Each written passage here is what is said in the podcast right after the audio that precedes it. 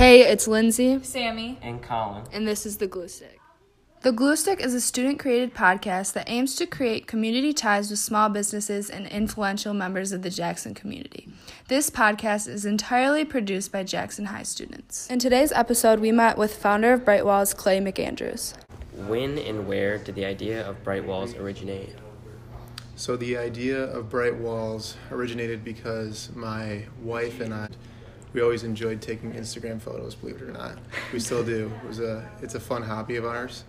And we would always travel around the U S and we would take a you know a fun trip each year uh, to a different location that neither one of us had, had ever been to. And we'd always make sure that that location had some you know creative uh, walls that were painted, because we liked the bright backdrops that were in there because it kind of fit with our, our feed. Right. So... Uh, I knew that um, I was going to propose to my girlfriend, and I was trying to figure out a, a unique way to do that, and I just felt that this was something that was really important to us, and we'd created a lot of memories doing it, so I knew I wanted to propose to her in front of a, a mural. So we chose Boston, and we got there, and you know I was doing some research trying to find some murals, found found that whole mural festival, looked through all the murals that had just been finished, and one of the murals on there um, was completed by an artist named Say Adams, and it said, you know, giant letters, uh, the word love. So that was, I knew that that was going to be where I was going to propose to her. We got there, set it all up, and then I had the ring in my back pocket, got down on one knee and proposed to her. So that all happened, and then, you know, weeks go by, we come, come back home and we're hanging out with our friends, and I'm just thinking, you know, that was such a cool thing. What if we did something like this in Jackson? So I brought it to our Jackson Young Professionals um, board, shared the idea with them. I said, what if we did a mural festival like this in Jackson? It could be such a cool thing. So they're like, yeah, sure, whatever you do. I mean, all the all the stuff you've pitched to us before has been pretty creative and, and fun, so let's go with it. But basically, Bright Walls started because my girlfriend, now wife, and I like taking Instagram photos and traveling to take pictures in front of girls. So, pretty crazy. That's awesome. Yeah. Um, what inspired the name of Bright Walls?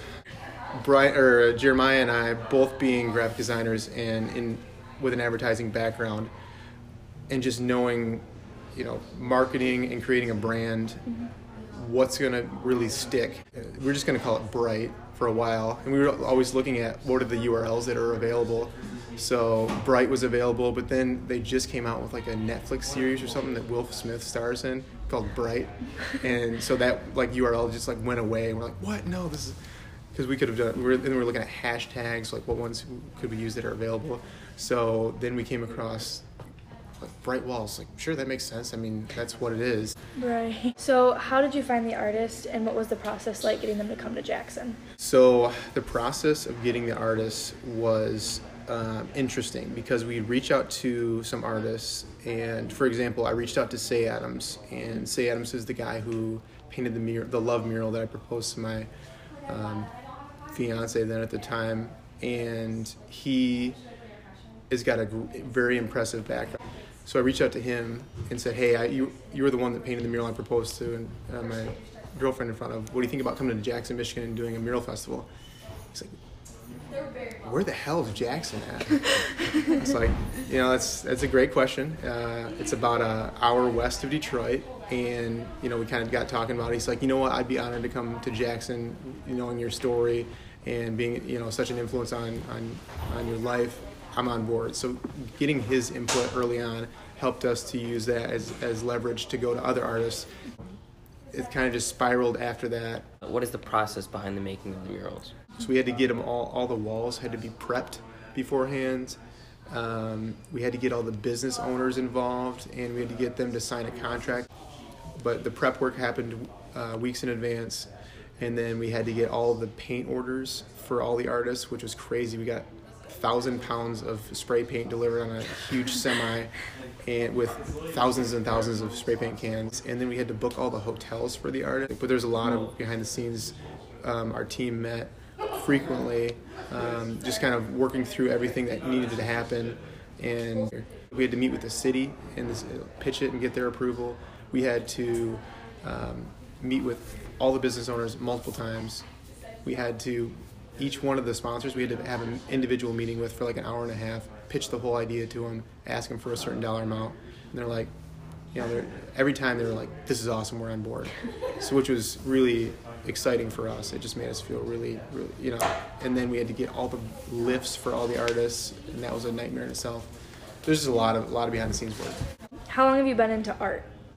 Uh, that's funny. So I went, I went to Western High School, and I was always into art. I was, that was what I enjoyed doing. I hated math. I hated, you know, social studies. All those other classes were just so boring to me.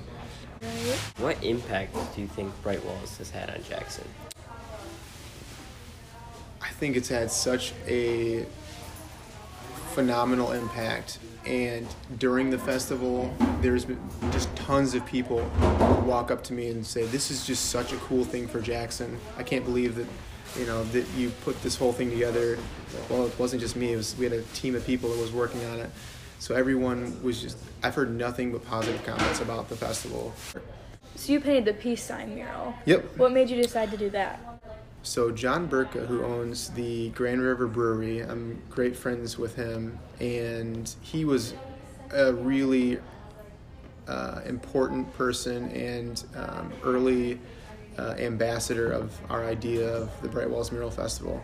He's always been a great, you know, business partner to work with, and so I went to him. I said, John, we're thinking about doing a mural festival. What do you think about about that? And he's like, that sounds awesome. I said, well, what do you think about having it in the, your back parking lot that you own, and us kind of, you know, partnering with you, and uh, you know, since it's so close to the Grand River Brewery, it'd be a great spot, you know, spot for people to come and grab lunch and, and drinks and such. And he's like, this is awesome. I'm so on board with this. And he's such a, a great person to work with.